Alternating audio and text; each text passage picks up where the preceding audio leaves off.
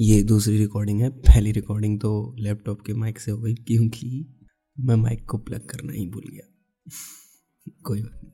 चलो, आज की जो बुक है उसका नाम है थिंक एंड ग्रो रिच इसमें तेरह ऐसे स्टेप्स दिए गए हैं, जिनका इस्तेमाल करके हम अपने जीवन में जो हम चाहते हैं, वो पा सकते हैं, अमीर बन सकते हैं, ढेर सारा पैसा कमा सकते हैं। तो तेरह स्टेप्स में से सबसे पहला स्टेप है डिज़ायर ऑथर बताते हैं कि डिज़ायर होना बहुत ही ज़्यादा इंपॉर्टेंट है। अगर डिज़ायर ही नहीं होगा तो आप कुछ भी नहीं कर सकते। आपके अंदर जीने की इच्छा होती है, उसी वजह से आप जी पाते हैं। अगर आपके अंदर जीने की इच्छा ही नहीं है तो फिर आप क्या ही करेंगे? कुछ नहीं करेंगे सीधे सीधे पड़े रहेंगे एक जगह पर, और धीरे धीरे हो सकता है कि आपकी मृत्यु भी हो जाए। इसलिए इच्छा होना बहुत ही ज़्यादा इंपॉर्टेंट है। इससे रिलेटेड ऑथर एक कहानी भी बताते हैं। ऑथर बताते हैं कि एक राजा था, वो अपने दुश्मन से लड़ने जाता है। वो लोग पानी के जहाज़ से जाते हैं। जब वो अपने दुश्मन के देश में पहुँचते हैं, उस टापू पे पहुँचते हैं, तब वो लोग देखते हैं कि उनके दुश्मन की आर्मी बहुत ज़्यादा बड़ी है। तो ऐसे में इस इंसान की आर्मी इस राजा की आर्मी डरने लगती है। तो राजा क्या करता है? वो ऑर्डर्स देता है सिप्स को चलाने का। फिर वो अपने सैनिकों से कहता है कि, देखो, सारे सिप्स जल चुके हैं। अब यहाँ से बाहर जाने का, घर लौटने का कोई भी रास्ता नहीं है। या तो आज हम जीतेंगे, या फिर आज हम यहीं मरेंगे। इसके अलावा दूसरा कोई रास्ता नहीं है हमारे पास। इससे उन सैनिकों में लड़ाई को जीतने की इच्छा पैदा हुई। क्योंकि अगर वो नहीं लड़ेंगे तो वो ज़िंदा भी नहीं बचेंगे। ये डिज़ायर इतनी ज़्यादा स्ट्रांग थी कि दुश्मन की आर्मी बड़ी होने के बावजूद भी वो लोग जीत गए। तो सबसे पहला और सबसे इंपॉर्टेंट स्टेप है अमीर बनने का कि आपकी एक स्ट्रांग डिज़ायर होनी चाहिए। और डिज़ायर ऐसी वैसी नहीं होनी चाहिए।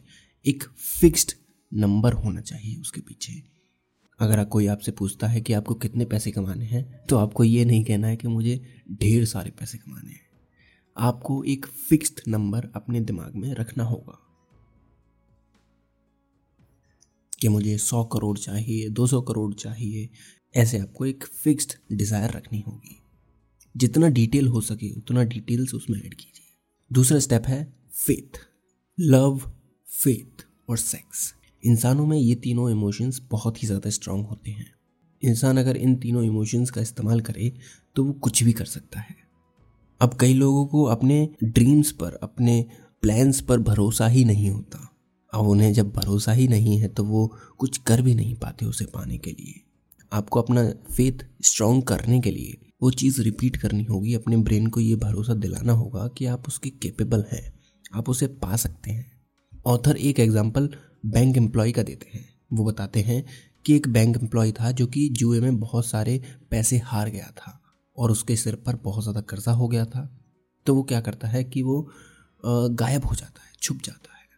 जब तीन दिन के बाद उसे एक होटल में पाया जाता है, तब उसे ये बोलते हुए पाया जाता है कि मैं मर जाऊँगा, मैं मर जाऊँगा। मैं मर जाऊँगा। वो ये चीज़ बार बार रिपीट कर रहा होता है। और सरप्राइजिंगली कुछ दिनों के बाद ही उसकी मौत हो जाती है। उसके सबकॉन्शियस ब्रेन में ये चीज़ बैठ गई थी। उसको ये भरोसा हो गया था कि वो मरने वाला है। और ठीक इसी वजह से उसके साथ ऐसा हुआ भी। अब फेथ का इस्तेमाल हम पॉजिटिवली अपने गोल्स को अचीव करने के लिए, अपनी पर्सनैलिटी को बदलने के लिए अपने लाइफ को बेहतर करने के लिए भी इस्तेमाल कर सकते हैं। अगर आप अपने आप से ये कहोगे कि मैं बहुत अच्छा स्पीकर हूँ, बहुत बहुत अच्छी स्टोरी टेलर हूँ या फिर बहुत ही ज़्यादा अच्छी पेंटर हूँ मैं, आप बार बार जब इन चीज़ों को रिपीट करेंगे, तब आप में भरोसा बढ़ने लगेगा और फेथ होना ज़रूरी है। तीसरा स्टेप ऑटो सजेशन अपने गोल्स को, अपनी पर्सनैलिटी को जो आप फ्यूचर में बनना चाहते हैं, अपने सारे टारगेट्स को एक पेपर पर लिखिए। उन्हें पाने के लिए आप क्या करेंगे, वो भी लिखिए। आप क्या सेक्रीफाइस करेंगे, वो भी लिखिए। पेपर के आखिर में आप अपने साइन कीजिए। ये प्लान बनाने के बाद आपको सबसे पहला स्टेप ये करना है कि आपको एक शांत, एक सेक्लूडेड प्लेस ढूंढना है और उन बातों को इतनी ज़ोर से आपको रिपीट करना है बार बार अपने मुँह से कि आप उनको खुद सुन सकें और अच्छे से सुन सकें। आपको रिपीट करने के साथ साथ ये भी इमेजिन करना है कि आप वहाँ पर क्या कर रहे हो। जैसे अगर आप अपने आप से ये रिपीट बार बार कर रहे हो कि मैं एक बहुत अच्छा फुटबॉल प्लेयर हूँ तो फिर आप ये भी इमेजिन कीजिए कि आप बॉल के साथ खेल रहे हो। एक बड़ा सा स्टेडियम है जिसमें लाखों लोग बैठे हुए हैं और वहाँ पे आप अपना बेस्ट परफॉर्मेंस दे रहे हो। कुछ इस तरह से अपने गोल्स के साथ अपने आप को इमेजिन कीजिए। अब आपने जो भी लिखा है सेकेंड स्टेप में आपको उसको सुबह जागने के जस्ट बाद और सोने से जस्ट पहले रिपीट करना है बार बार सोने से पहले आप एक जगह पर बैठिए शांत जगह पर बैठिए और उसको बार बार रिपीट कीजिए, इमेजिन कीजिए और उसके लिए आप क्या कर सकते हैं? हाँ ये भी चीज़ है कि उसको पाने के लिए जो भी आप बनना चाहते हैं, जो भी आप करना चाहते हैं, आप क्या करेंगे वो भी साथ में रिपीट कीजिए। और साथ ही साथ जो भी आपने पेपर पर लिखा है, उसकी कॉपीज़ अपने घर में, अपने ऑफ़िस में ऐसी जगहों पर लगा दीजिए जहाँ पर आप उसको बार बार देख सकें। आप खुद को ये याद दिला सके कि आपको क्या करना है, किस लिए करना है और क्या पाना है आपको। इससे ये चीज़ आपके कॉन्शियस ब्रेन में डोमिनेंट होती रहेगी, फिर वो सबकॉन्शियस ब्रेन में शिफ्ट हो जाएगी। और फिर सबकॉन्शियस ब्रेन आपको सॉल्यूशंस दे सकेगा प्रॉब्लम्स के अपॉर्चुनिटीज़ दे सकेगा कि आपको क्या करना चाहिए, आपको रास्ते दिखा सकेगा। ऑटो सजेशन इस तरह से काम करता है। अगला स्टेप है स्पेशलाइज नॉलेज ऑथर बताते हैं कि दो तरह की नॉलेज होती है। एक जनरल नॉलेज दूसरा स्पेशलाइज्ड नॉलेज जनरल नॉलेज को अगर आसान भाषा में बताऊँ तो सब ज्ञानी है।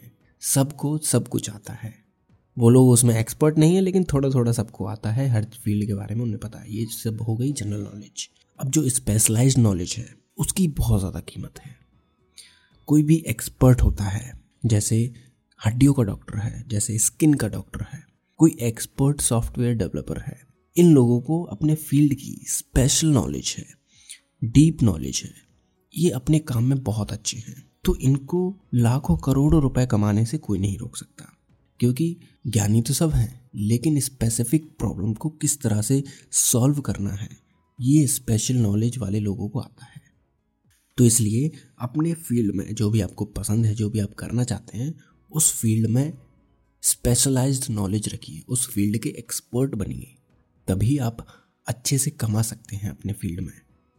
पाँचवें स्टेप पर आते हैं, जो कि है इमेजिनेशन इमेजिनेशन एक वो पुल है, जो कि आपके डिज़ायर को रियलिटी में बदलता है. मेरी डिज़ायर है कि मुझे बहुत अच्छा सिंगर बनना है तो मैं अपने आप को इमेजिन करूँगा उस स्टेट में जो कि मैं बनना चाहता हूँ. मैं अपने आप को इमेजिन करूँगा गाते हुए, मैं अपने आप को इमेजिन करूँगा परफॉर्मेंस देते हुए, मैं अपने आप को इमेजिन करूँगा अच्छे सिंगर से मिलते हुए. ये हो गई मेरी इमेजिनेशन और इन्हीं इमेजिनेशन की मदद से मुझे नए नए रास्ते दिखेंगे। अपनी इमेजिनेशन को रियलिटी में कन्वर्ट करने में मदद मिलेगी। क्योंकि देखो, अगर मैं इमेजिन करता हूँ कि मुझे ये चीज़ करनी है तो तभी मैं वो चीज़ कर पाऊँगा ना। अगर मुझे कुछ पता ही नहीं है कि मुझे क्या करना है तो मैं कैसे वो चीज़ कर पाऊँगा? ऑथर बताते हैं कि दो तरह की इमेजिनेशन होती है।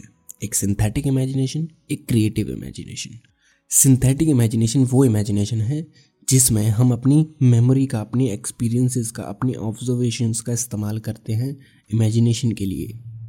जबकि क्रिएटिव इमेजिनेशन जो होती है, ये इमेजिनेशन हमें क्रिएटिव इंटेलिजेंस से कनेक्ट करती है, इस यूनिवर्स से कनेक्ट करती है।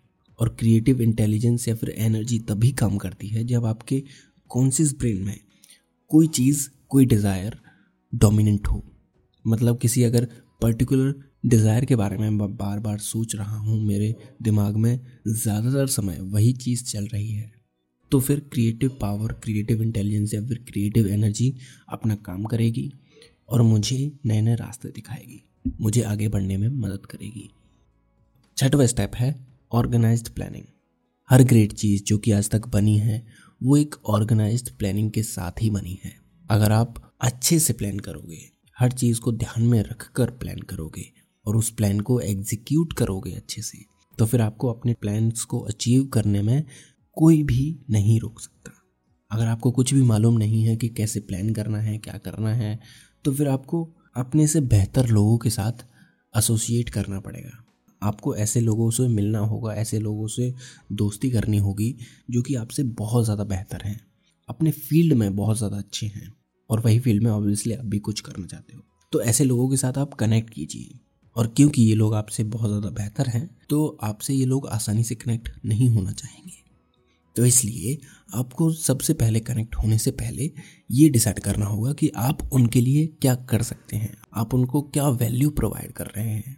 ये चीज़ प्लान कीजिए, क्योंकि कोई भी इंसान एक दो बार तो बिना स्वार्थ के सहायता कर सकता है, लेकिन वो हमेशा ये नहीं कर सकता। अगर वो समय अपना तुम्हें दे रहा है तो उसको भी कुछ मिलना चाहिए। तो ऐसे लोगों के साथ जब आप एसोसिएट करेंगे तो ये लोग आपको आगे बढ़ने में मदद करेंगे। ये लोग आपको प्लान्स बना कर देंगे कि जीवन में क्या करना चाहिए, क्या नहीं करना चाहिए। तो इससे आपका बहुत ज़्यादा समय बचेगा। ज़्यादा से ज़्यादा इन लोगों से मिलिए और इनसे रिलेशनशिप्स अच्छे रखिए। जो भी ग्रेट आज तक हुआ है, वो एक प्लानिंग के साथ हुआ है। एफिल टावर को देख लीजिए पिरामिड्स को देख लीजिए, ताजमहल को देख लीजिए, मंदिरों को देख लीजिए, जो कि बहुत बड़े हैं, बहुत अद्भुत हैं स्ट्रक्चर में। तो वो एक प्लानिंग के बाद ही बने हैं। उनमें बहुत ज़्यादा प्लानिंग लगाई है, बहुत ज़्यादा बनने में समय लगा है। इसी तरह से आपको भी प्लानिंग ऑर्गेनाइज्ड तरीके से करनी चाहिए। अगर आपको मीनिंगफुल गोल्स अचीव करने हैं, अपने जीवन को एक बेहतर रास्ते पर लेकर जाना है, उसको ग्रेट बनाना है तो आपको ऑर्गेनाइज प्लानिंग करनी होगी। ये थे थिंक एंड ग्रो के छः स्टेप्स बाकी के जो स्टेप्स हैं, वो हम अगले एपिसोड में कवर करेंगे। और अगर आपको हमारा पॉडकास्ट पसंद आता है तो प्लीज़ हम एप्पल पॉडकास्ट या फिर स्पॉटिफाई पर एक फाइव स्टार रेटिंग देना ना भूलें। चलिए मिलते हैं अगले एपिसोड में। तब तक के लिए अपना ख्याल रखें और सीखते रहें।